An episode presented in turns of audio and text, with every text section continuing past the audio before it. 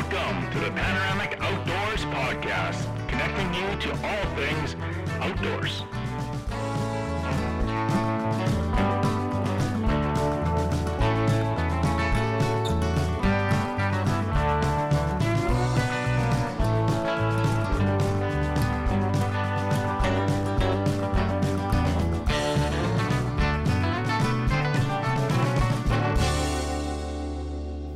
Welcome to episode 109 of the Panoramic Outdoors Podcast. This afternoon, evening, or morning, wherever, whenever you're listening to us, we're going to be chatting with Dan Johnson.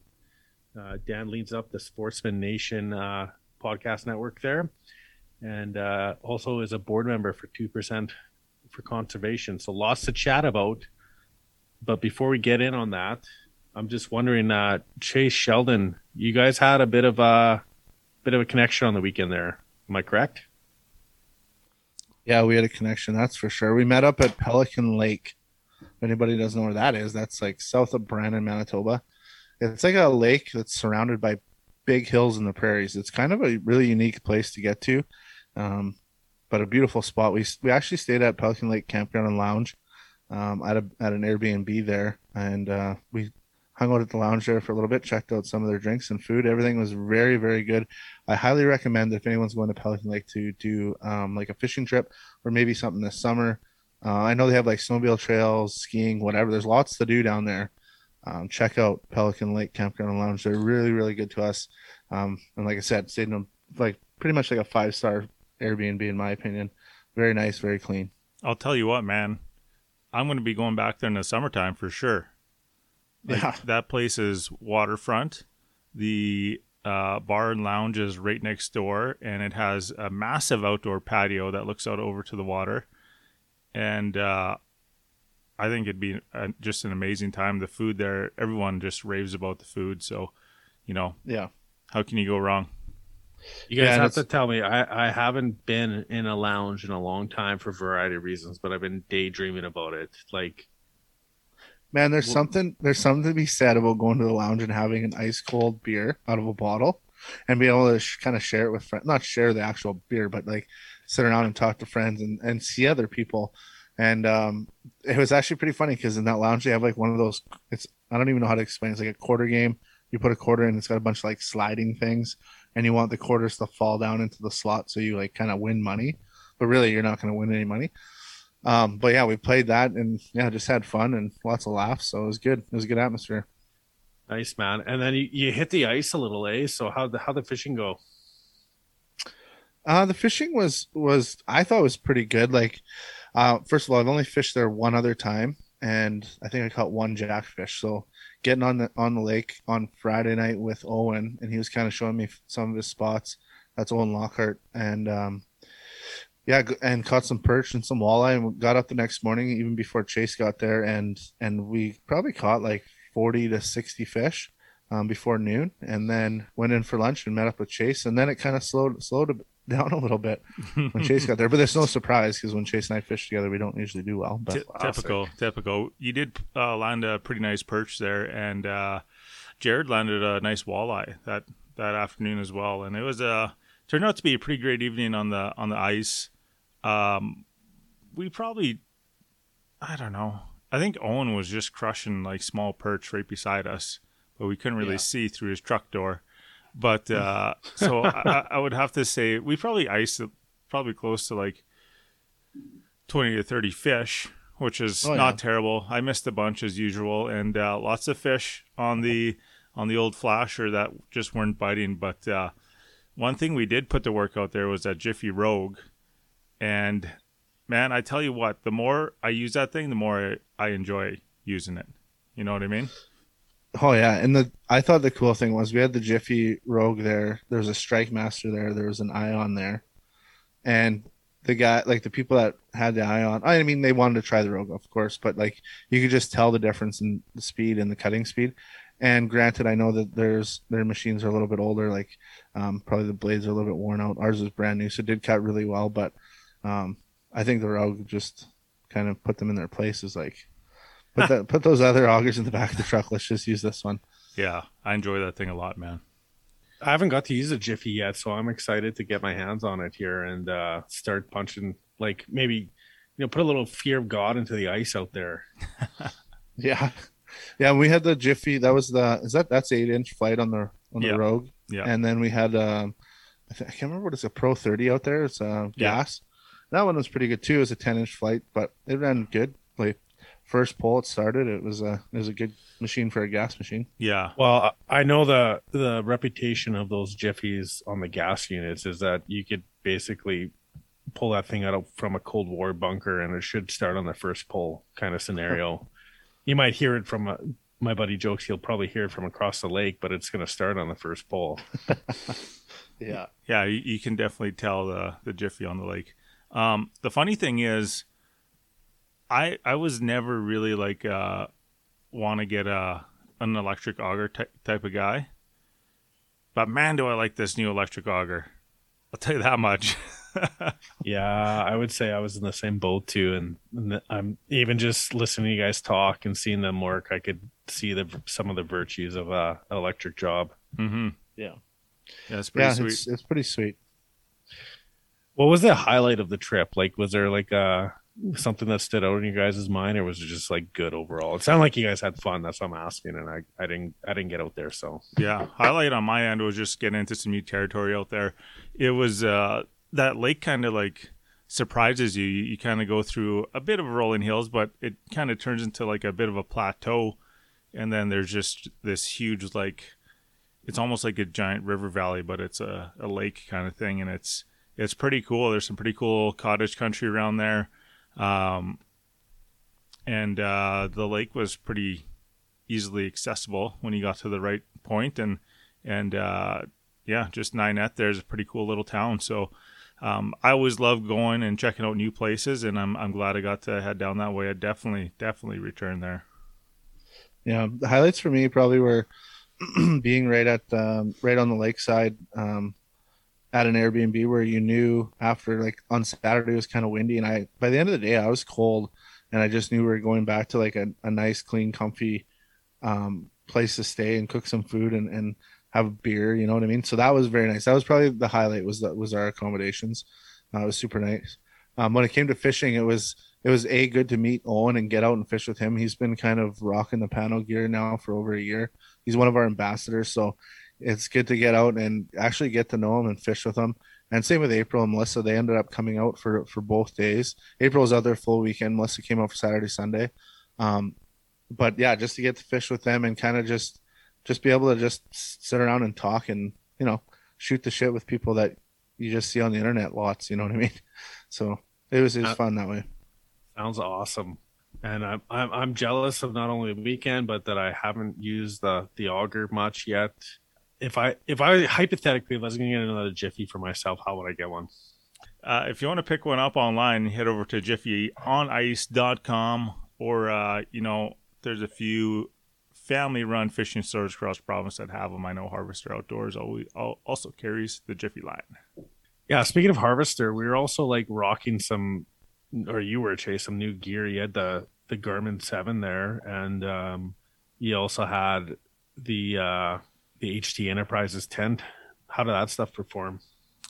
Yeah, I mean, I, I've been inside the HT Enterprise tent already, so I, I feel like first impressions should go to Sheldon on that one.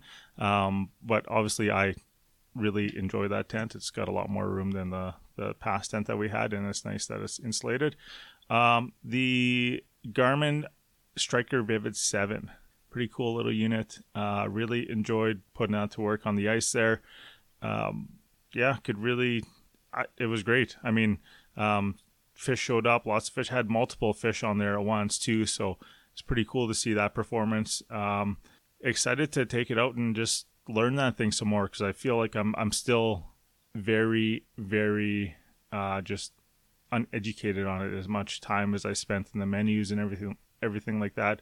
I, I think I just need to put in the hours on the ice with it to really give it the, the proper review. But so far, great unit. We kind of pinched some pennies to to get the seven over the five. Were you happy about that? I think so. the The screen is is. I mean, you can see it from. I was sitting in my truck. I had down on the ice and could clearly see everything that needed to be seen on there. So, um, great there. I think the real test for this unit will be when we throw it in the boat and we're out there on a hot summer day, sun shining, midday, you know, and uh, see what happens. That's Pretty awesome. good for pretty good for TikToks too, Chase. Eh? Yeah, yeah, I've been hitting up the TikTok heavy last couple days. You know, and the funny thing is, a lot of these products that we've been talking about can also be found at um, Stillwater Adventures in, in Virden. I know a lot of people that are on the east side of the, the province um, frequent harvester. For me, one of my fishing stores that I like to go to now that it's now open in Virden is called Stillwater Adventures. So you can get all that stuff that we were just talking about, like the Jiffy Ice Auger. They've got a lot of electronics, um, all types of ice, ice fishing gear, and even for open water gear coming up here in a you know three or four months. But if you're going along Highway One, it's in Virden, Manitoba, at 269 King Street East, and check them out. It's their brand new store. Their online, like their online website or whatever, is going to be fired up here shortly. But if you want to get a hold of them um, through like social media or anything, try out their Facebook page. They got a lot of stuff on there showcasing a lot of the products they have. Um, but yeah, that's my new fishing store, my go-to. That's Stillwater Adventures. Man, I'm just scrolling through their social media here too, and they like on Instagram, Stillwater Adventures. They've got quite a bit of uh, stock. It looks like too, so that's that's kind of exciting. Yeah, especially like kind of like a specialty shop. It's it's you know a, a shop just for fishing. So I know a lot of people are probably be be going there for their stuff, and uh, they've got like Wolverine supplies also there in Virden. They've got a lot of cool things in Virden that you can check out. So now they can add a fishing store to that that chamber of stores. That's awesome, Sheldon. What did what were your first impressions on that tent? I don't want to let that uh, slip away. Oh yeah. So I was I was actually very very impressed because when I first when we first started talking about them, I kind of had a different vision that it was something different. But we set it up next to what was that chase? Uh, was it an otter? Yeah, it was an otter. Yeah, same style, we like s- five sided otter. Yeah, and it was basically for size wise, it looked pretty much identical from the outside. I didn't go inside the otter, um, but yeah, being insulated, there's lots of room.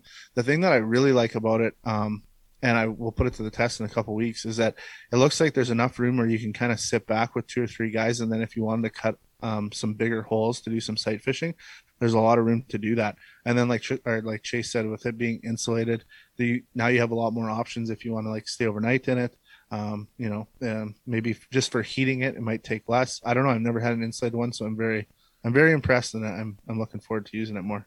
I'm wondering too with the all black design if it it would almost be like an advantage for sight fishing. You know what I mean? In some ways, you're just getting that extra little bit of like blackout. Yeah, that's true. Hundred percent, man. We had uh, we had your heater running in that in that tent, Tristan, uh, a couple weeks on ago on the river there, and it seemed like you you hardly had any heat on in, in there, and it was pretty comfortable, and it was a it was a fairly cool day outside as well. So Yeah, that I think that thing holds heat. We uh we had it on wide open, but we also had the door open, and then once we closed the door, I just cranked it down. So I mean, that's I think all signs are leading to like this is a good product. So I'm excited about that. yeah, definitely. And then yeah, so I'm wondering too. You guys got plans for the weekend or anything like that? I we- we're kind of hitting. Uh, I know I I hit the shack this week, and it was again we didn't move along around very much, but it was kind of like a, a slow afternoon. So slow morning, slow afternoon. So I'm I'm ho- I'm wondering if we're hitting that kind of like January slump chase you'd mentioned, or hopefully we can get on some fish here. But Yeah, things things always seem to slow down a little bit in January. I mean, you still have some good days, uh, especially on Lake Winnipeg. You know, you can you can really wander around and find some fish. But um, I think we're gonna have to do some wandering on the river as well with that shack to to try and get in on some action. Um, and then this weekend, I think, man, I'd like to try and hit the lake. We'll see. I had uh, I had been thinking that we were going to do up some sausage, but if that ain't happening, I think I'm gonna dedicate some time to uh, hitting hitting the river or hitting the river or the lake. hopefully, hopefully something. I'm confused. Hopefully, hit something. Yeah, it's something, and hopefully Just not not with my stump. truck. Yeah. I was thinking about the Pelican trip there, Tristan, and another highlight that I I'm, I have to mention is on Saturday night we got back to that um, to our Airbnb and we started cooking some food. We used uh, we cut up some perch and did some catch and cook perch. Um, April and Melissa made some jalapeno poppers, and then we had a steak sandwich to finish it off. So the food was flowing. I thought you'd appreciate that a little bit. Oh, you- I know how you awesome, are man. with food, and I, I've heard that you're a really good jalapeno popper. I was just gonna ask, how did the poppers turn out? Because They weren't burnt. They weren't Oh. black. that's that's a lie. I I guarantee you they burnt them because those things are impossible not to burn. Ah, oh man. Yeah, and then uh so today we or like I mean obviously a little earlier we connected with Jan, Dan Johnson there. Chase, I'm just wondering what your impressions were. It was you and me on the mics for Dan and uh I I I was thought it was a really interesting conversation for a lot of reasons, which I'll I'll share in a bit. But like Chase, did you have any immediate reflections here on leading into the conversation with Dan? Yeah, Dan was a super cool guy, really passionate about the outdoors and, and really passionate about, you know, uh, taking care of the outdoors, obviously. Um, that uh, he's board member from 2% for Conservation there. He also runs that uh, sports Sportsman Nation outdoor network. That's sport sportsmen with an E, not an A. Um, and uh, he runs his own podcast, Nine Finger Chronicle. I think he has a couple other podcasts that he does as well. And uh, but I think he said he had about seventeen or nineteen podcasts on that network. So uh, very busy man, dedicated to bringing information and passionate people to the outdoors uh, industry here, and it's uh, I don't know, really cool to see. Yeah, and I'm not sure if he's um 100% like this all the time, but or maybe it's just our show that brings us out in people, but like it seemed like he was just down to earth and super real. You know what I mean? Like he was very open to sharing his perspective on most things. And we got like some we started out like the podcast here you'll see uh, like some down and dirty discussion on maybe not dirty, but yeah, there's some dirt in the story on it on his roots in the, the outdoors. And it was like he brought us right through his family and uh you know some pretty touching stories on what, that all meant to him so i don't know it just seems like he wasn't scared to connect and uh it was awesome to get that perspective on air um you know like a real real presence Yeah, yeah, no, that was great. He uh, definitely gave gave us a good look into uh, you know his life and his his uh, upbringing through the outdoors. Yeah so we got the merge not only this real like personal connection with dan but we also got like this high level view of like c- discussions on conservation and critical issues and how these things work right? So and what the kind of maybe some of the next steps are for uh you know not just the media but like the conservation movement as a whole. So it, it was kind of nice to look at things with both lenses and get dan's perspective because he's been in the industry for so long and you could tell that he's he's not only invested but he's a pro on so many levels too right Yeah, totally. And he's a family man, which is cool. Dedicated. So we got to hear some of those struggles too so they uh d- despite coming from all the way down south there uh, some of the commonalities were pretty similar there mhm. You know what's kind of getting crazy is that these intros, I I'm sitting in on them and I'm finding these guests. I never get to do them, and I'm always just super jealous that Tristan and Chase, you guys get to uh, interview these these unique people that I'm like, fuck, I want to get on in on these once in a while. So I'm excited to hear it. I'm excited to, uh, to listen to another one once again. well we'll have to squeeze you in and uh since we don't want to let sheldon or make sheldon wait any longer without further ado we're uh, going to introduce dan johnson from sportsman's nation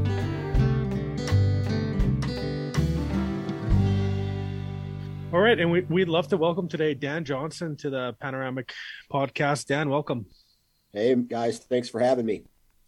Yeah, and uh, super excited to have you on because uh, you're repping not only uh, as a CEO of Sportsman Nation, founder of the Nine Fingers Nine Finger Chronicles, but also a board member for Two Percent for Con- Conservation. So I think we'll have a lot of cool things to chat about today. Yeah, I uh, one thing that God blessed me with is a mouth that doesn't stop. So I uh, make that how you want it, but um, I I don't know. I like talking, especially about the outdoors.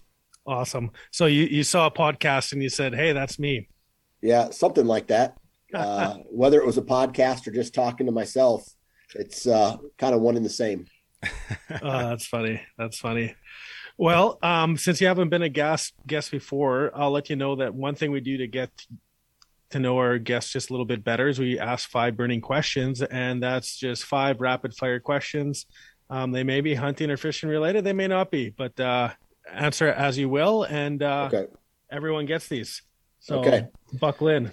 Give me one second. I got to get mentally prepared for this. Okay, maybe okay, do I'm a, ready. do a little Pilates if you have the Yeah. chance. Okay, I'm ready. Awesome. If there's one hot podcast out there that isn't the Nine Finger Chronicles, what is that hot podcast for you right now? Okay, so on the Sportsman's Nation uh, network is uh is a podcast called the Houndsman XP podcast, and this podcast, uh, for the most part, is about coon hunting, um, uh, sporting dogs, uh, you know, using dogs to hunt bear and mountain lions and other predators. But on top of that, the the host there's a lot of layers to this podcast and this is why I, I brought them on was the host is an ex-marine who has a passion for fighting for the rights of not just what he wants to do but all hunters so i'm i'm sending a lot of props his his way because he's taken on that responsibility of almost being the uh the the the guy on the network who all the action items, all the hey, uh, they're trying to cancel this type of hunting in this state or this type of hunting in this state. He's on top of it, and he's doing a really good job of uh, getting that information out to all the listeners. Right. So some very some some niche content, but also some very like strategic ways to get organized and very mobilized around some of Yes. that that Yes. activity as well. Amazing. Absolutely. Well, we'll have to check them out. Thanks for sharing that, Dan. Yep. Um, next one, something you don't leave the house without. Ooh, something I don't leave the house without. I mean, I, I the first thing that popped into my head is my kids, but sometimes I, I do leave them at home if I'm just running down downtown. yeah. But uh, but probably just my my wallet. okay. Yeah. Nothing crazy there. Yeah. That's an important one though. I always Yeah. do the the check, the phone, the wallet, Yeah. and uh, lately it's been my Leatherman check. So, There you go. Yeah. What's your what's your favorite cut on a deer, like a whitetail? The cut. Yeah, meat wise. Uh, it's by far just backstrap. I mean, Oh, yeah. I'm not gonna I'm not gonna try to say I oh my favorite cut is the stomach fat or the butthole. you know, like, like, I'm not that guy, you know. Yeah. So I uh, I I love the the backstrap. There's so many things you can do with it, and uh, I'm I'm a huge fan of backstrap. Well, you're preaching to the choir, man. But if uh, if you ever come across any good butthole recipes, you just let me know because I, I have not found one yet. No, I, I I'm not the uh I don't know if I I'll try that. You know, I'd have to be pretty hard up to just be like, "Hey, honey, tonight's butthole." You know what I mean? hey, we're not here to judge in That any might- fashion. That might be a good way to, to get out of cooking dinner, though. So That's right. That's right. Cool, man. Um, are you a, a fly rod or a bait caster kind of guy? Uh, I have a fly rod. I've never used it, but I am a I'm a bait caster guy. Um, and it was kind of funny. Jokingly, my wife, her dad is a like I'm hardcore whitetail. He is hardcore like bass fisherman. Oh, yeah. and, And so as a joke, she would say, "Hey, I'm not going to marry a guy unless he knows how to use a, a bait caster." So I know how to use a bait caster. So uh, whether that has anything to do with why she married me or not, she was probably just desperate. you could uh, maybe put like a, a D loop on that bait caster or something. Yeah, you know, right. Get get a little bit more archery friendly. That's right. Cool, man.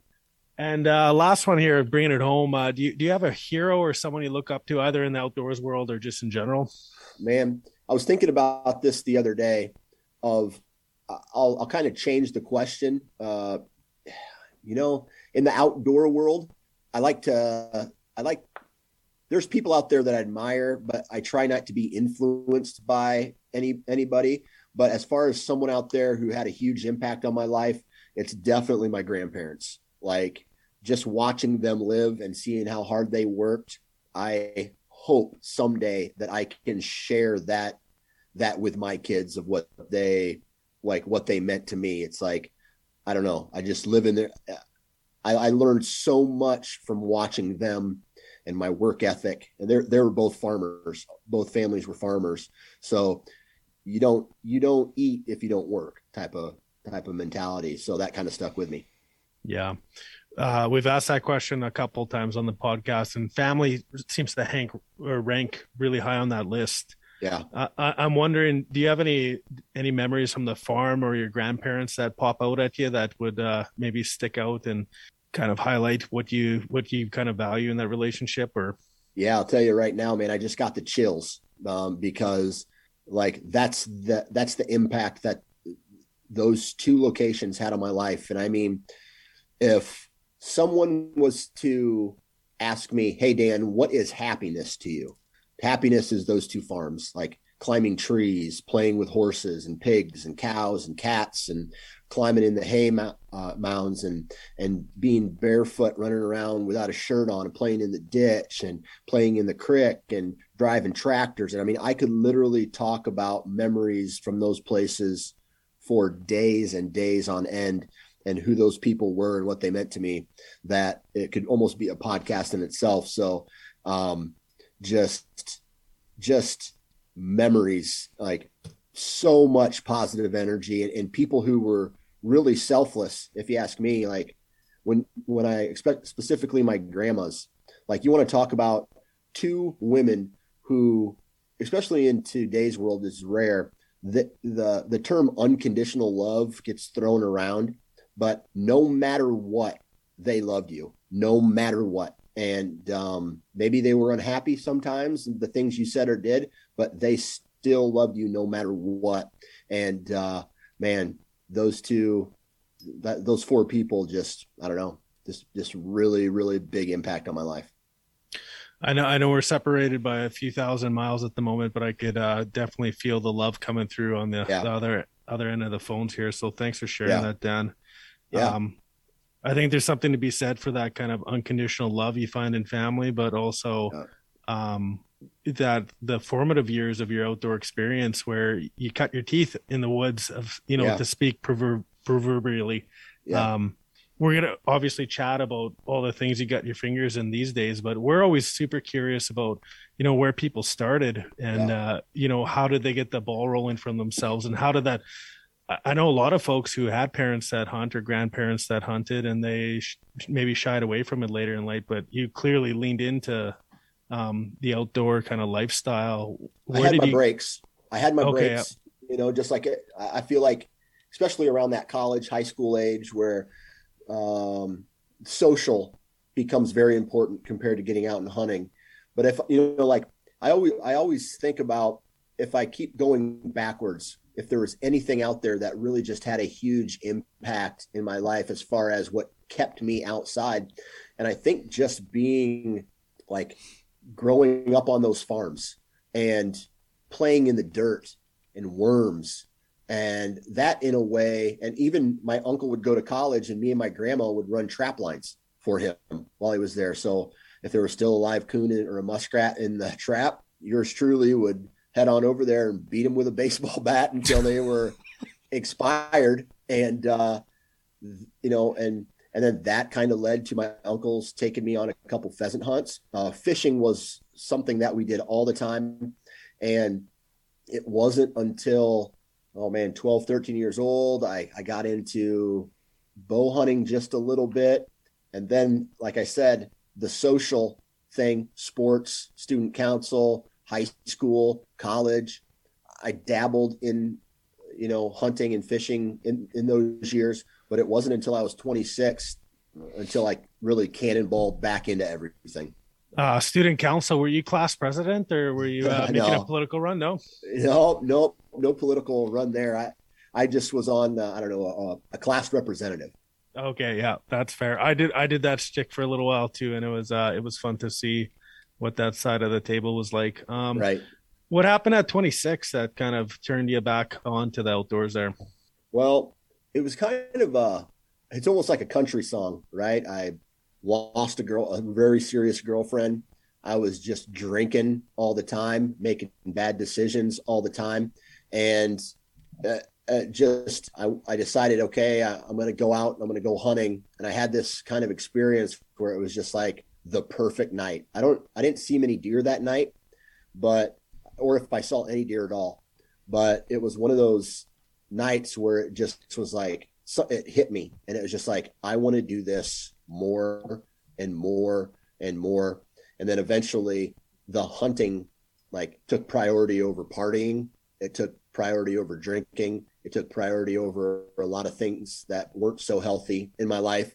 And then, you know, it, it eventually started to outweigh the negatives and it become it became honestly it just became this positive force in my life that's awesome man when uh just listening to you kind of tell your life story here i can really relate to a lot of what you're saying and like growing up as a kid and getting yep. dirty and being on the farm.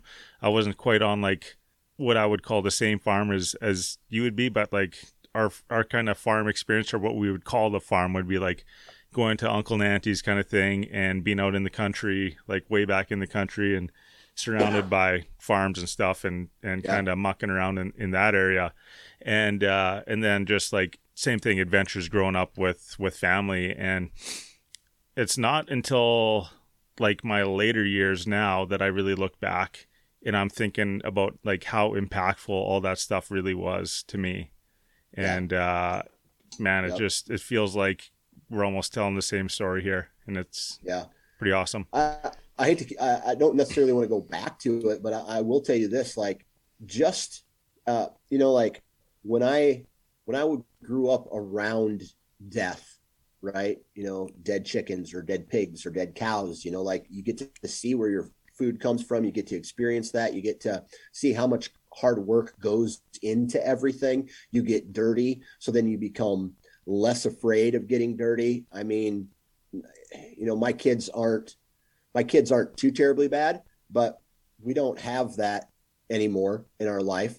So that it's just that you know oh i don't want to get too dirty and then sometimes as parents and i see this all the time i try to i try not to do it as a parent myself but just take away the phones take away the nintendos the screen times and just i know winter's kind of a bad time for this but just to get them outside whether that's just fresh air play in the dirt run around play catch whatever it's just like i don't know outside being outside is just such a positive thing Oh yeah, uh, we've got a 16 month at home right now, and we've we've tried to foster that as much as possible, but it's come yeah. back to, to bite us in the ass a little here because uh, we we just got through like a minus 30 cold snap, and he was very grumpy that he could not yeah. be outside all the time, and yeah. uh, uh, I wonder, like, oh yeah, I wanted that, I asked for that, I prayed for that, but uh, sometimes you learn you learn that there's consequences to those seeds that you plant sometimes right. i think too. Right. so or responsibility right? That's right.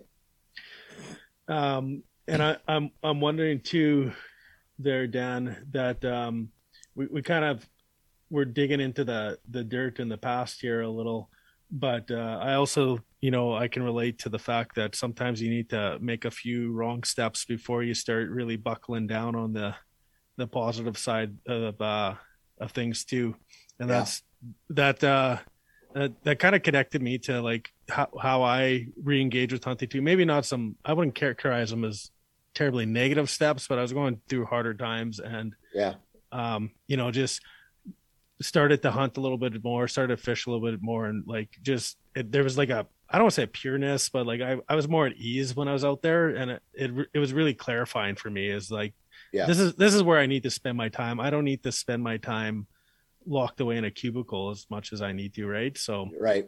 Um, there's it's, it's uh, interesting how the, that can shift our perspective. There's definitely like a, an aspect of life though. I feel like once you get out of like high school and it's just like freedom, right? And all you want to yeah. do is kind of socialize and and uh, be with your friends or go meet new people, meet a girl, whatever it is, right? And that kind of distracts you, I think, from some of the, or can distract you from some of the stuff that uh, uh, pretty meaningful life and stuff that really is making a difference in your life. And um, yeah, man, every time now that I've I've kind of gone through that same kind of um, passage and my kind of focus now is pretty much any free time that I can get outside. Yeah. I take advantage of that and I try and introduce my boys to that. And uh, in, you're talking about like that that perfect night that you experienced out in the woods that that one time, and I'm I'm like every time I go out and and it's it feels like that perfect night. I just you know try and take that in as much as I can and be like, this is exactly why I'm here, whether or not. Yep. I draw back on something or not, or whatever it may be, you know. Maybe we're on the lake that day, but no one's going to take this away from me. That's a fact, Jack. All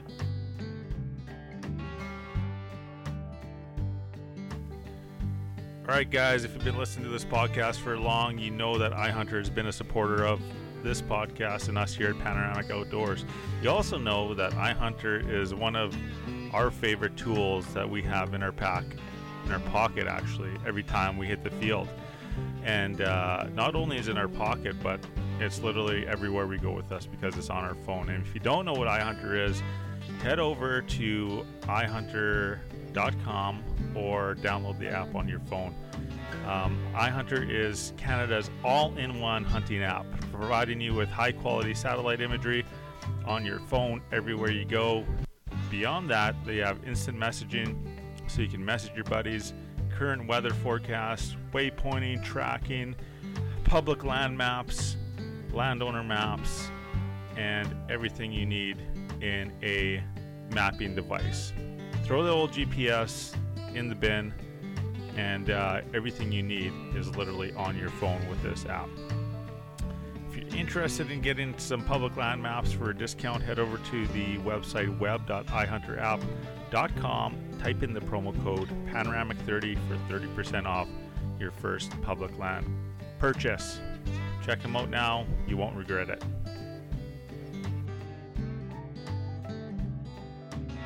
I, I'm wondering how you you squeeze it in though, Dan, because you've got a, a family and you you got a number of plates in the air here between the the multiple podcasts, uh, the platform, the board member. Like, uh, I'll be honest, like some days I find it hard just to get get outside uh, with all life's obligations. Do you do you got any tricks of the trade or something you could offer our way here on how to manage your time or just yeah, uh, there's there's no tricks, man. There's no everybody's different. I wish I could say that, you know, I I dedicate 30 minutes to deep breathing and outside time every single day, but you know, that's BS. I you know, today I've especially when it comes to running your own business now I'm big enough to where I'm busy all day long.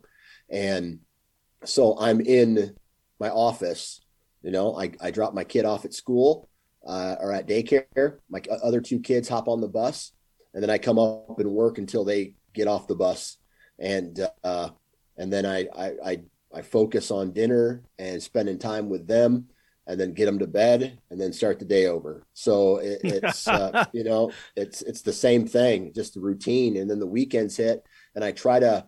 I, I really do try to shut everything down, put my phone down, shut it off, um, leave it in the car when we go to maybe grab a bite to eat or and just focus on the family when the time when the time is right and then work my ass off um, when it's time to work Mm-hmm. Mm-hmm. Well, we thank you for for sacrificing some of that time for us tonight. So it, it's great. To Oh, my my kids were being naughty tonight so this is a blessing okay, I know that feeling too. I'm wondering. Yeah, we, we you're chatting about your work a little there. What keeps you busiest at work these days? What do you what are you honed in on right now? i mean it's just managing the network and recording podcasts for my own my own podcasts you know so recording episodes for my own podcast so it's that and then the the part of the job that no one every you know everybody talks about the benefits of you know being self-employed and it's great but there's things that you still have to do like clerical work or paperwork or taxes or all that stuff still has to happen as a business and that that's the stuff that right now this time of year i'm really focusing on so that when september late Au- august september hits all i have to do is maintain content and go hunt my balls off so Sounds like a recipe for success.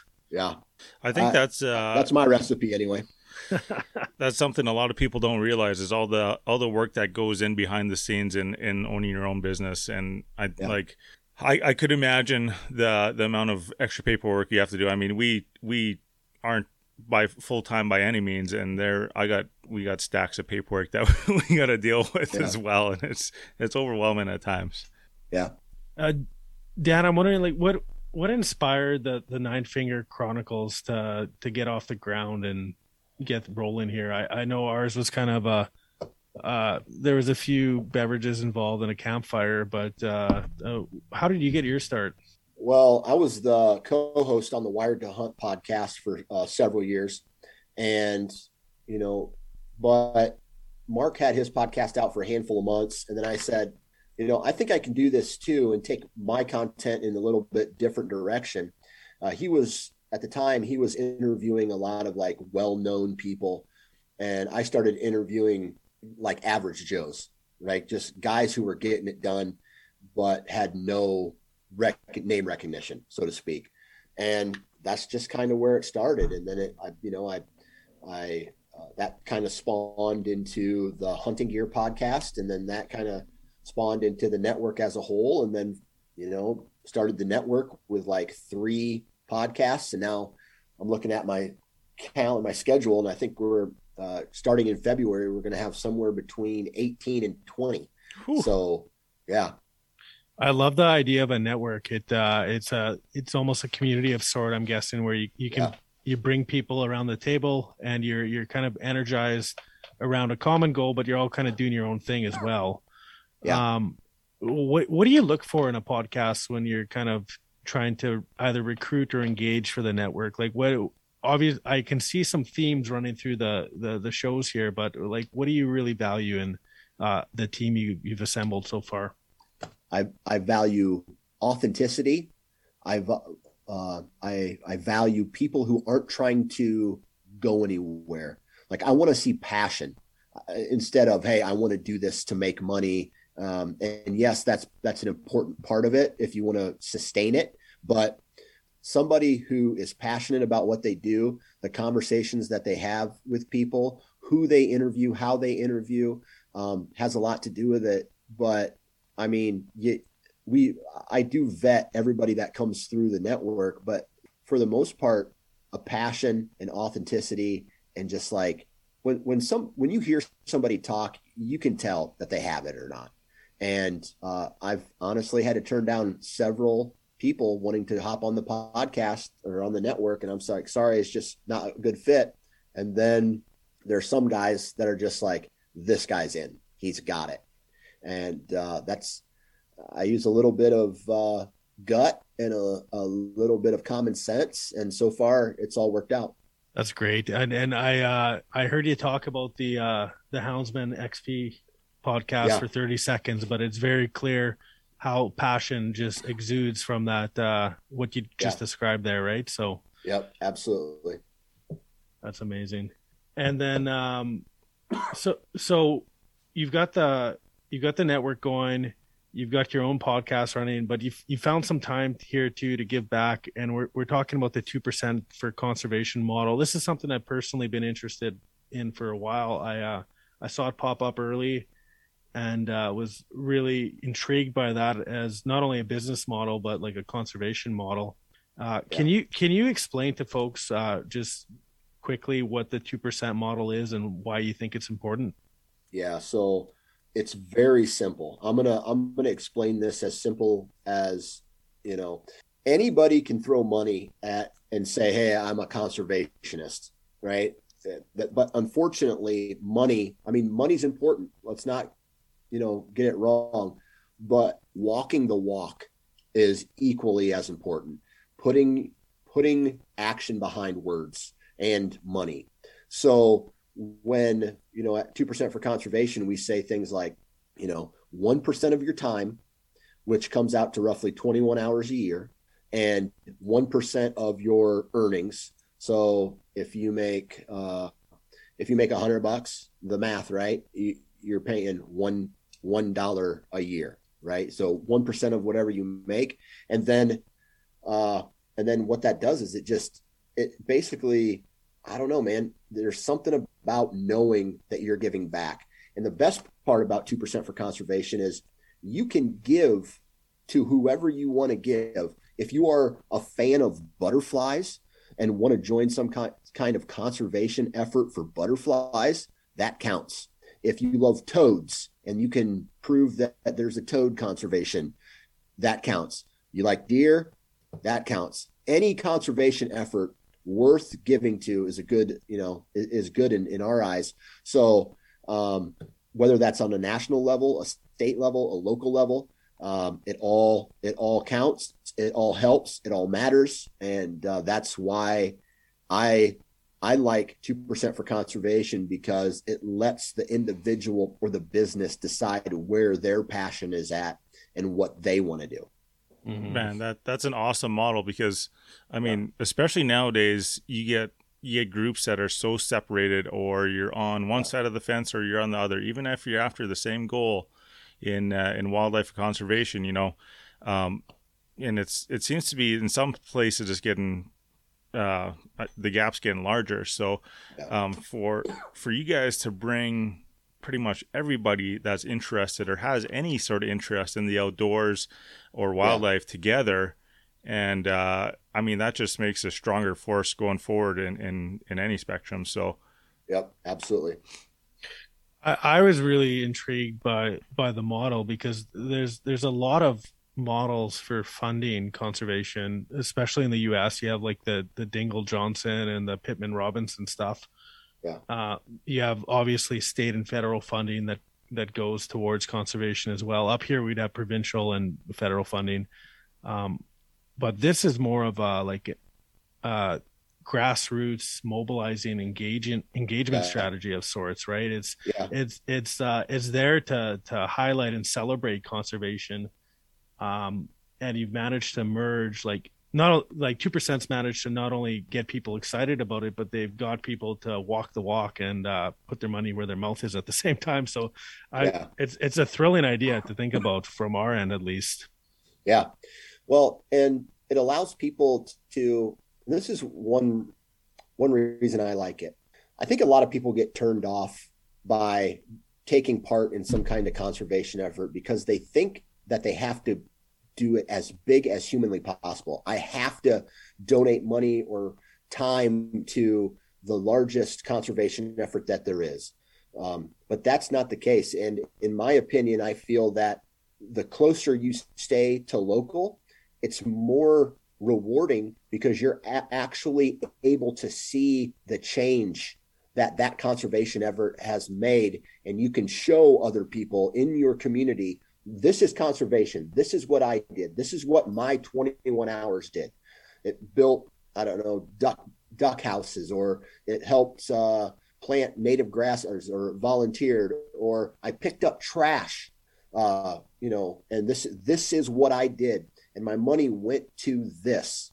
Right? I decide where my money goes. My money went to this, and you can share that, and you can you can get people excited about conservation on a local level where I feel that's harder on a national level. Mm-hmm. And I know locally too, even like uh, Chase, I, I forget all the agencies we've had chats with, but like Delta Waterfowl, for example, where they have their chapters locally. Um, you know, they're a huge fan of reinvesting in the local community as well, and that's one thing that they they they advertise quite well is your your conservation dollars when you donate them, they're staying in the community, right? Which yes. is, um, you know, something I get excited about too you start donating to like a, a, really big organization and you don't earmark that money well there's a chance that that that dollar that dollar is actually going to pay someone's wages instead of actually going to conservation. So it like for me when i when i like say hey i want to give my money to somebody. I want to make sure i have some kind of say in what it does. And when you when you give that money locally, you have a a bigger sway, I would say, compared to like giving some mediocre dollar amount to a, a bigger company or a bigger organization. Yeah. And Dan, I don't know how much you know about Manitoba, but we've got a few prolific marshes up here. So, uh, you know, that's one of the reasons I mentioned Delta. But we, the other thing I, I think too is that we've got a I can think of a few guys in my mind, guys or gals who were like born around those marshes. They'll probably die around those marshes but you know if you give them five dollars it's just amazing to think how they they do the work because they love it you know what i'm Yeah. saying i'm not i'm not here to knock any of the, the larger um kind of uh, conservation groups but what i am saying is sometimes you know those people who are really embedded in the community and are, are doing it just because that's what they love um Yeah. I, I i think sometimes those are some of the cool projects that you can find too just by doing a little research Yeah, absolutely.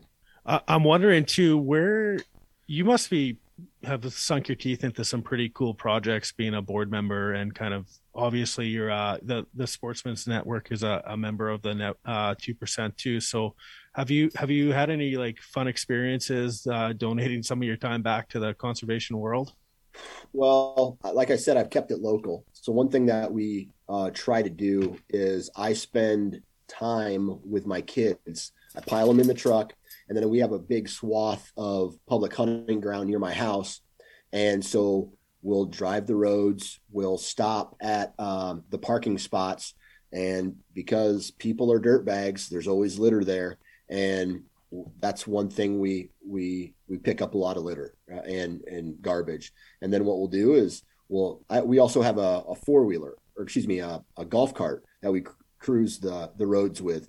And there's always beer cans and, and trash and we'll we'll pick that up. So uh it's it's fun getting the kids involved as that but as far as any big projects not i, I i've i've pretty much donated my money to um i don't know local in the past, local efforts in the past, and then the time has just been spent basically with the family and trying to get them involved. and i wouldn't downplay that though because uh when i hear you talk about that that's um i think you're getting a little bit of compound return on that investment there my friend Yeah. Oh yeah, Uh, yeah. So not only are you kind of giving back to to maybe a parcel that not doesn't get a lot of attention, I would imagine. Yeah. Um, but you're also like you've got your whole family out there engaged in it too, and you're you're setting up values and uh, work and kind of engagement that's going to transfer for hopefully generations. I think it sounds like is the plan. So Yeah. I hope so. yeah, I, I think that's fantastic. Um, Chase, did you have anything more on the two percent side that you wanted to touch on? Um, sorry, I just had to get my dog hop hop up on the bed here. She's whining at me. um, I'm curious. How does uh? So, I mean, we we get to see the two percent. Um, I mean, advertised around uh like lots of the social media platforms. There's there's lots of two percent uh certified people that are you know really huge influencers of the media world. Um, how does like a grassroots person or a grassroots business get certified as that uh, how would they go about getting certified as a 2% member Yeah, first first you need to go to fishandwildlife.org. And I'll, I'll just keep it simple. Go to fishandwildlife.org. Everything you need to know is on that website. Read up on it, reach out to um, our administrative team, and get the ball rolling. It's very simple. right on and then uh, obviously have in mind the the uh, the commitment portion there right Yeah. um whether Yeah, that's know know that you you know in order to get certified, you're going to have to give 21 hours a, year, and you're going to have to um, donate one percent of your your income. Mhm. So, it and it's uh, you know it's I don't know it's uh, it's worth it if you ask me. Yeah, totally. I think I think a lot of people do s- some something like that or something close to it um, to begin with. So I think um, having them think about what they're doing and maybe either donating a little bit more money or putting in a few extra hours in the field, you know, can go a long way for them as well to get that certification. Absolutely. Um, I'm I'm Uh, curious. uh, I'm, yeah, I just wanted to hit on one more note. I'm, I'm guessing there's also this tangential benefit out there where we're almost documenting all the contributions that uh, hunters and fisher people make to the conservation effort in some ways too. Do you know what I'm saying? Like it's it becomes this living document that says, "Hey, um, that we care. This is why we care." And Yeah. t- take a look at our body of work here. Don't tell us that we're just trying to, you know, we're brutal killers or, you know, uh, merciless fisher people out there. um, Yeah. You know, like this is this is what we're really about. um, and it's Yeah. it's it's living sustainably and it's it's giving back, right? Yeah, that's a fact. That's and that's a and it's a badge that I I like to wear proudly. Right yeah, on. you have to, I think, and I think we always have to keep uh, promoting that and the fact that we've or your team there's figured out how a, a way to do it in even more systemic fashion. Like that's awesome. Yeah, absolutely. I'm, Okay, sorry, cut cut you off there. Sorry. Yeah, I'm, I'm kind of curious, Dan, too. And uh, I, you've been immersed in that uh, two percent world for a while, and you said said like, you know, just cleaning up the land is is one thing that you do um, to to donate your time, and I think that's one thing everybody could do to to get involved and and just clean things up. But um, what are some of the other things that that you've heard about that uh, you know either or super cool little projects or ways for people to give back or something that you know uh, struck home with you? Is there is there anything that stands out? So I won't I won't give a specific example, but what I will do is I will say that there are there are places like every county, especially in the state of Iowa, uh, has a conservation board. Uh, so you know, uh, blank county conservation.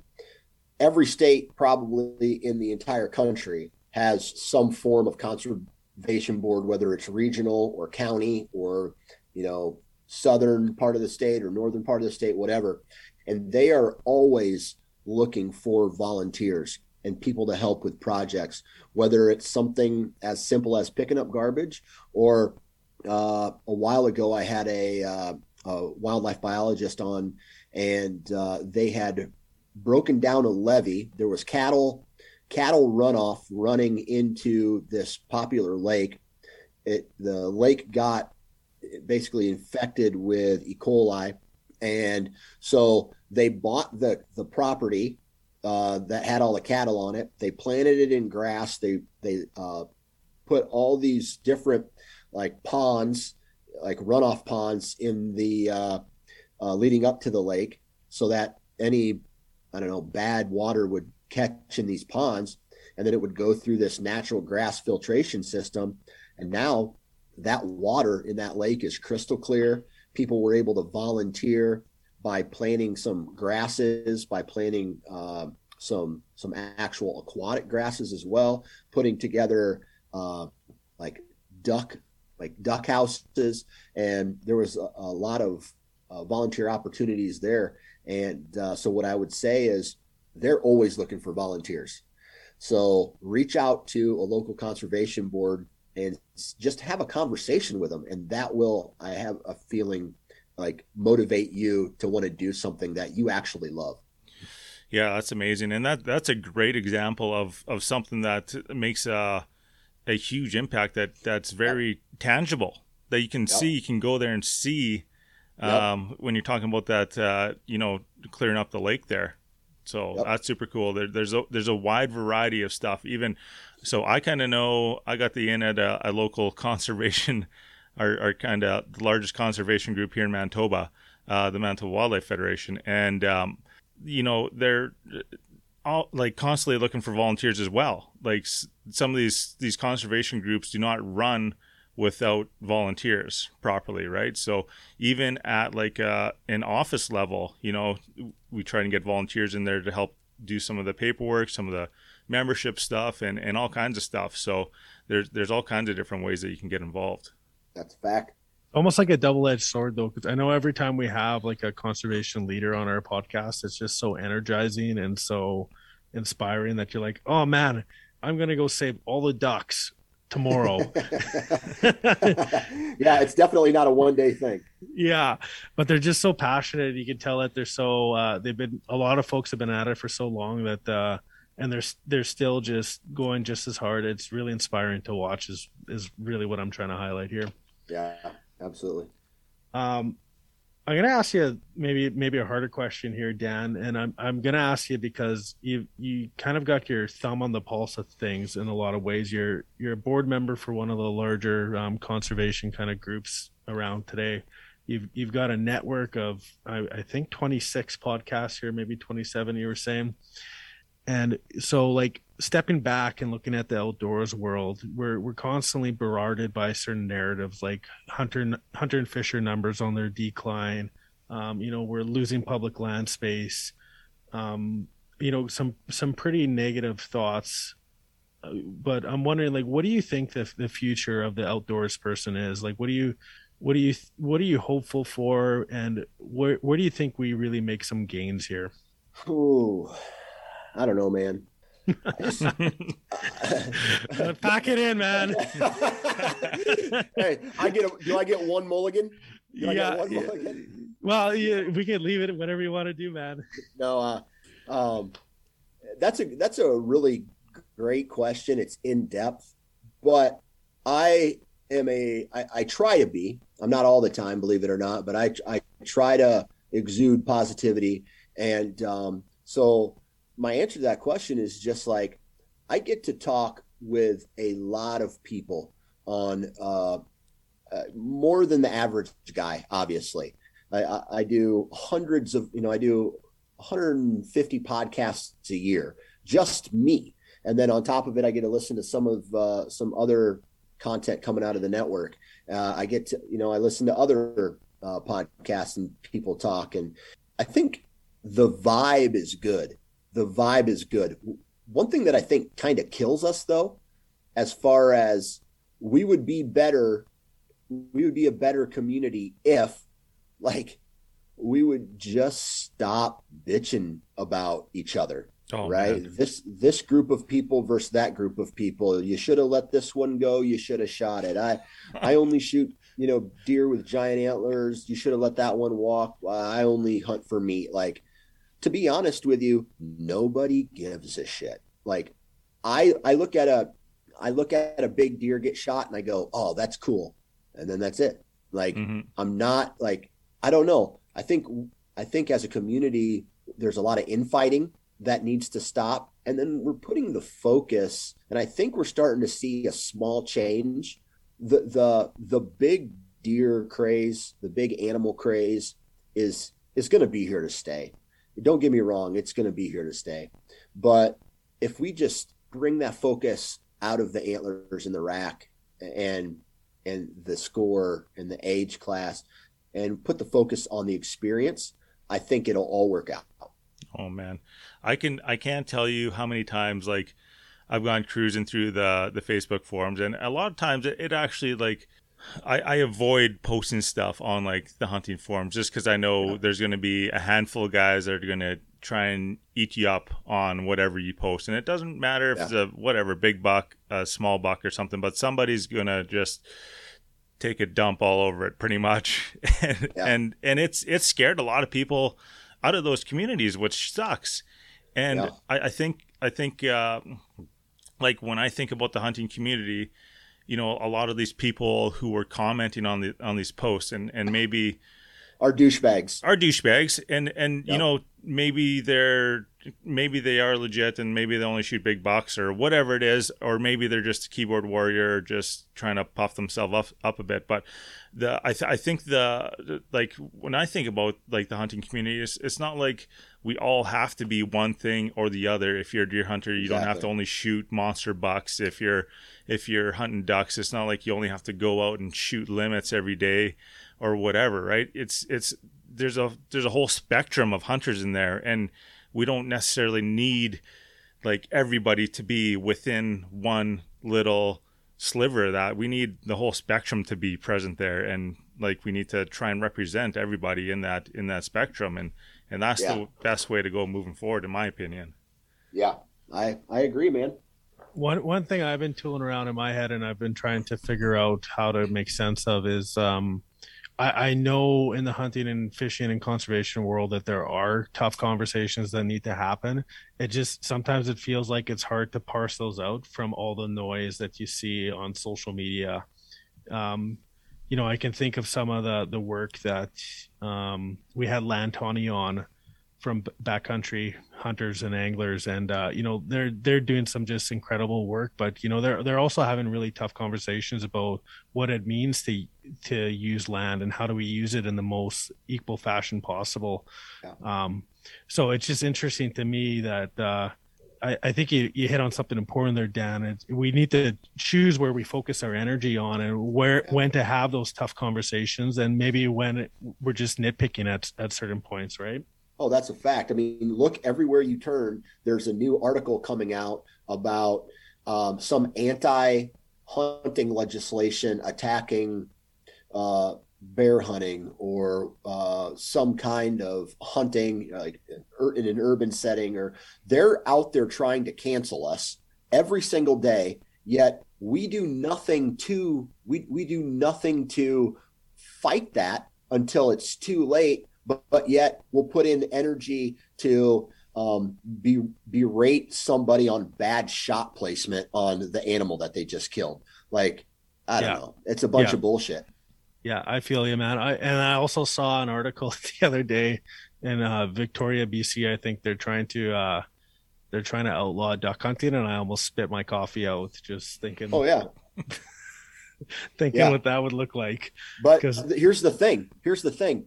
You laugh at it now, but then one day you'll wake up and you'll read an article saying, "Hey, guess what? Duck hunting's banned now because we, we don't do anything. Hunters aren't doing anything to support their brothers."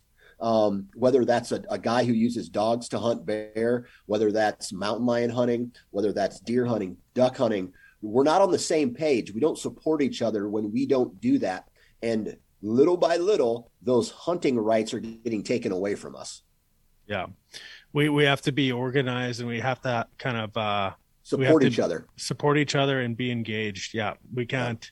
We have to kind of put down the keyboard for a second and maybe uh, call our, our state or provincial representatives. Maybe. Okay. Yep. That's a fact. Yeah, I appreciate that. And so we took a look at kind of the broader horizon there, and you know that that was the right answer, by the way. So I want to congratulate you on that one, Dan. Thank you. Yeah, I was worried you were going to say buttholes for a second, but I've, I've already used uh, that one up enough tonight. yeah, okay, we're good on that front. Um, I, I'm wondering too, uh, what, what are you planning for Sportsman's Network here? Because it, it seems to be just rolling aro- along, but like, uh, uh, you, you're an ambitious guy clearly, and uh, Yeah. I, I get the feeling that there's there's some other things on the horizon for you. Uh, I'll just answer that by saying yes, because I mean there is there's there's moves that are being made on a daily basis right now, and I mean it's this is where the the guy who started the network didn't realize that this guy who I am now has to make like good business decisions at this point and and, and do research and do cost analysis and do all these things that are boring as shit to do. But I got to do them uh, in order to make the you know the right business move um, but expanding and growing and uh, just trying to get our message to a bigger audience, which is, you know, the passion and love for the outdoors, man. hmm For sure, I'm I'm thankful that we we have a group of three here because uh, where one of us lacks, it certainly the other fills in. But um, I, I I could imagine the struggle I would have running uh, an operation like that by myself because it, it's always cool to think about you know doing your passion or revolving your your a business around your passion. But like you kind of mentioned there, you got to be a businessman while you run this passion. It's not like you're just doing it. And you learn real fast what is important in your day and what is efficient in your day. And there's a whole bunch of other nonsense that just by repetitiveness gets worn out of you know, like just gets worked out of your day because it has no it adds no value to what you're trying to accomplish. And and that's negativity is one of them. So i try to you know not listen to the the negative and, and really focus on the positive and that tends to lead me in the right decision making I uh, some of my uh, day job here is working in the mental health field, and I might steal that one from you, Dan, to, Yeah. to share. And uh, just because it, it's a great example of how you need to focus on strengths and kind of build on those, not not really dwell on what hasn't gone right for you, right? well at the same time at the same time when it comes to like just negative energy it not only brings you down but it brings everybody around you down and now it's just this chain reaction of negative bad feelings and bad vibes and then your day's ruined right? So even if i'm tired or if i'm in a bad mood i'm just like i'm trying to just be positive. And then guess what? If i'm positive and my kids are having a bad day and they see me be positive and it's not like this every day trust me but they go, okay, yeah, dad's in a good mood. Maybe I'll be in a good mood, or my wife's in a terrible mood and I'm in a good mood, and it might rub off on her a little bit. But um, and and just even even the guy who serves you your coffee, thank you, have a good day. You know mm-hmm. that shit that shit goes a long way. Mm-hmm. Yeah, you got to put it out there. You can't oh. just you got to live it. And sometimes uh, even if you even if you're faking it, right? I mean, just just just be positive. Yeah, walk the walk for sure. Yep. How how many of the bus- business decisions do the kids make? That's what I'm curious about.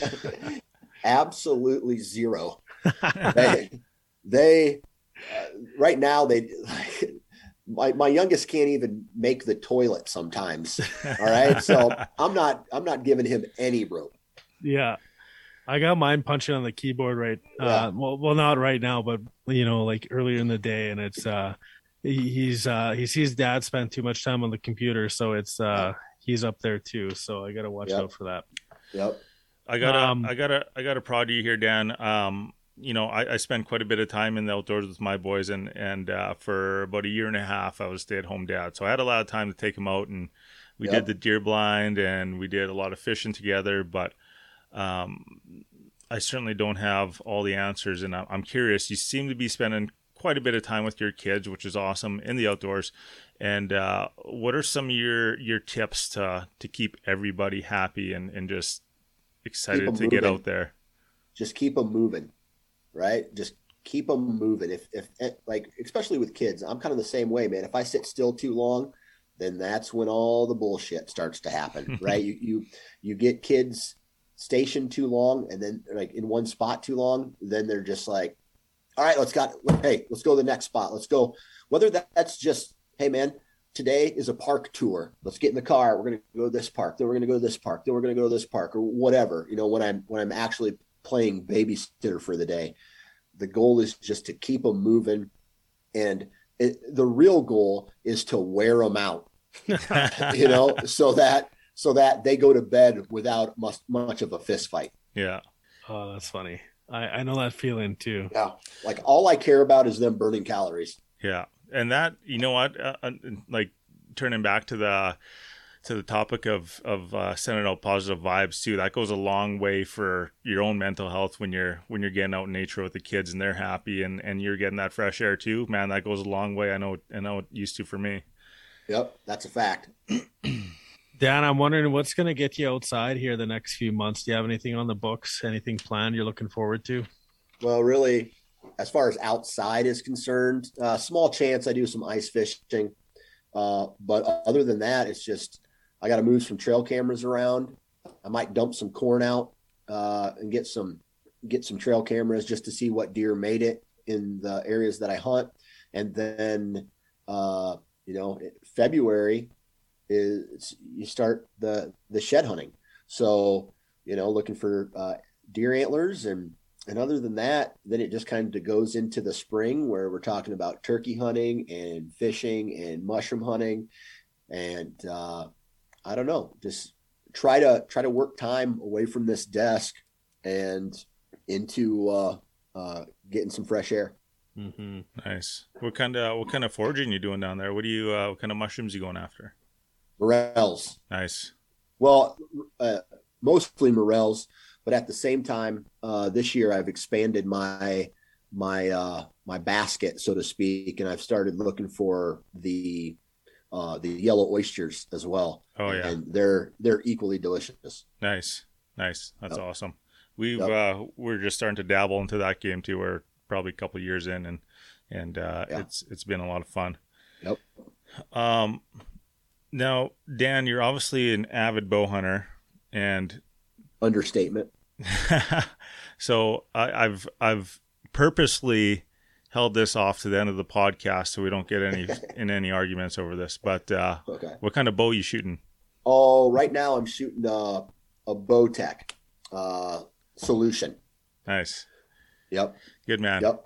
Um, I'm, I'm not I'm not biased by any means, but you know some guys get pretty worked up. So, um, are you uh, are you like Bowtech at heart, or are you open to you know whatever feels good in the shop when you're going to look for new bow? So I just kind of, if it feels good and it feels better than the other, you know, other bows that I've shot, I, I try to shoot as many as I can, and then that led me to Bowtech this year. Like I shot a whole bunch of different ones this year, and the one that I liked the best was the Bowtech solution, and that's what I that's what I went with.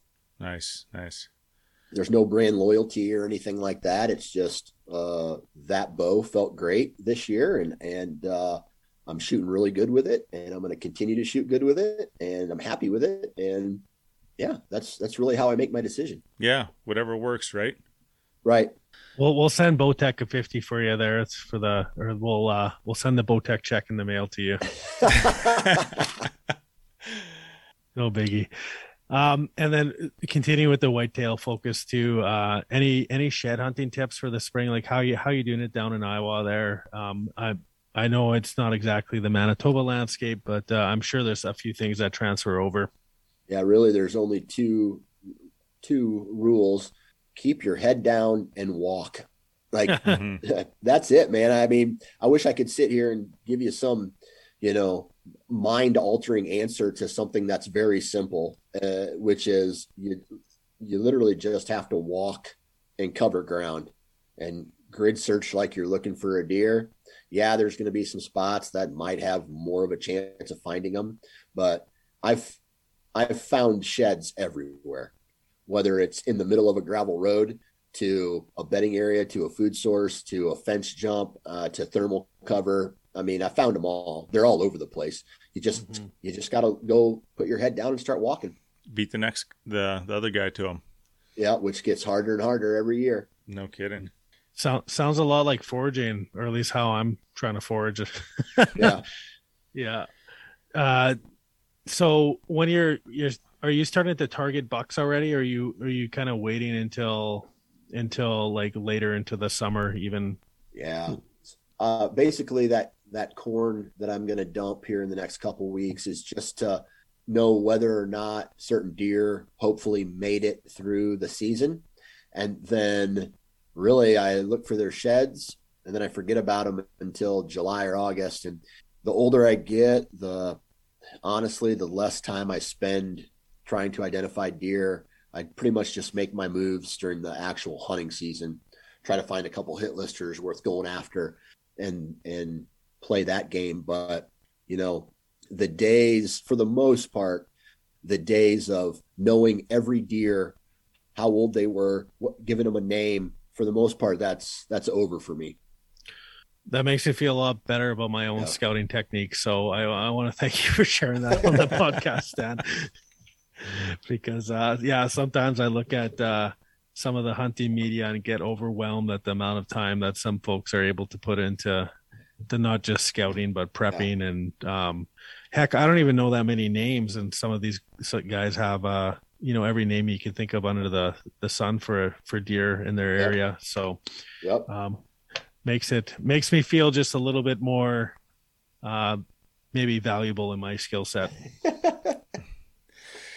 uh, yeah dan uh, we've been on for quite a while here and uh you know we haven't really gotten a real good hunting story out of you yet, and I feel like it would be we'd be doing our fans a disservice here if if we didn't get a good uh, a good hunting or a good outdoor story out of you. Oh boy, um, you know, I don't know why this one came is coming to mind, but so I'm I'm I'm new to western hunting. I mean, I've done, I've gone on mule deer hunts, I've been on a handful of elk hunts, but I'm new. Okay, so not this year, not 2021, but 2020, I, I hiked two miles into a piece of public, set up camp, hiked another mile in, got to a glassing point, and started glassing for for mule deer. That morning was a bust, so I went another half mile down to another uh, glassing spot, and uh, you know decided this is where I want to set up for the afternoon. And so I saw uh, a, a decent mule deer buck, and I'm like, oh my god, he's bet he, he's on his feet now. Looks like he's going to be going to his second bed. He he goes into this little cut. He beds down, and I'm about mile three quarter miles away, and I put on this elaborate stock on this animal, and you know uh, I'm taking my time. I'm I know exactly where this this bed's at, and I'm just creeping and creeping. This whole thing took this whole thing took I want to say an hour and a half, two hours. This stock put this stock on, and it was just I felt like I was doing everything right, right, getting close. I'm to the point now where I'm just like I can't see him, but I know this is where he's gonna be. So I nock the arrow. I get everything right. I'm I'm I'm doing everything right. I draw back, step out, and he's not there. so so it, that that kind of experience was very humbling for me. Where it's like out there, that kind of hunting, just because you put in the time and and do it, think you do everything right, it's still nothing's guaranteed in really any hunt and uh, so I had to laugh at that and and get back on my horse and, and try it again. So, uh, but I'm failing a lot out west, and I'm trying to uh, to learn and, and, do better. But um, that that's kind of a that's kind of uh, a story that really reflects what I'm going through right now as a spot and stock mule deer hunter out west. Nice, that's all right. Well, I, it yeah. almost it almost feels like a similar story to like some of the stuff we're transitioning to out here because we we've we've grown up and and we've we've learned about like how to hunt the the big woods here in, in Canada. And through our transition in life here with children I'll say we find the the ag land is definitely more accessible and, and closer to us. And uh, we've been doing a lot of failing at the ag land hunting. So yeah. Yeah. And I, I was going to offer I know there's no non-resident tags for elk in Manitoba. But Dan, if you ever want to come trek through some of the thickest bush you've ever seen in your life and have absolutely yeah. no shot at uh, shooting an elk, um, just just come hang out with us in Manitoba, man. It's the best. Sounds tempting. yeah, it's uh, it's fun. The, all the all the poplar and uh, what do we call that other stuff there, Chase? Willows hazelbrush. and uh, hazelbrush that you can shake a stick at. Uh, literally, um, it's there for you, man. Yeah, awesome. I'm, I'll uh, I'll put it on my list of things not to do. well, Dan, it's it's been a pleasure having you on, and it's it's been great to get to know not only the the two percent vision, but uh, what's going on at the Sportsman Net Nation and uh, everything that's going on in the network, and also just to get to know you a little better. So, yeah uh, just a huge thank you for coming on. A huge thank you for the work you do and the, the energy and the positivity you're putting out there for the uh, the outdoor community. Well, I really appreciate you guys having me on, man. I, uh, thank you very much. Before you leave here, Dan, why don't you uh, plug the all the Sportsman's Nation channels here and uh, where we can find you? Yeah, really, all you need to do is go to wherever you download your podcast, type in Sportsman's Nation, S P O R T S M E NS Nation, and a whole bunch of stuff's going to pop up. Right? You can you can go to Google, you can go to iTunes or um, Spotify or wherever you download your podcast, and everything you need will pop up. Nice, and uh, folks can also find the Sportsman's Nation on Facebook and Instagram as well. Yep, that's correct. Awesome. And so, once again, uh, thanks to Dan Johnson for joining us today. Absolutely. Thank you.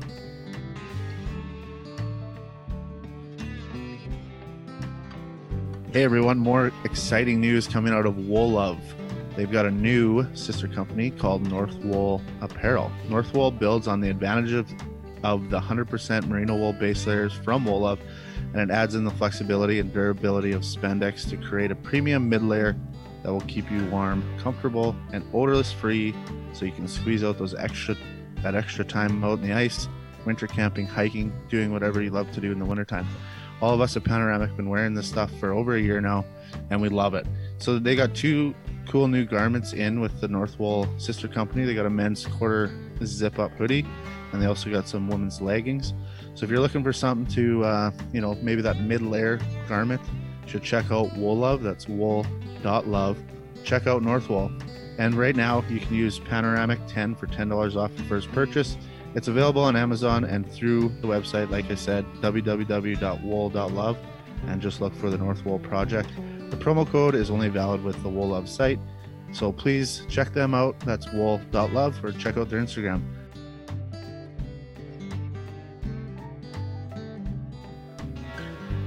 Thanks again for uh, Dan Johnson coming on the podcast. Dan, great chatting with you. Appreciate your perspective on just again the, the multitude of levels.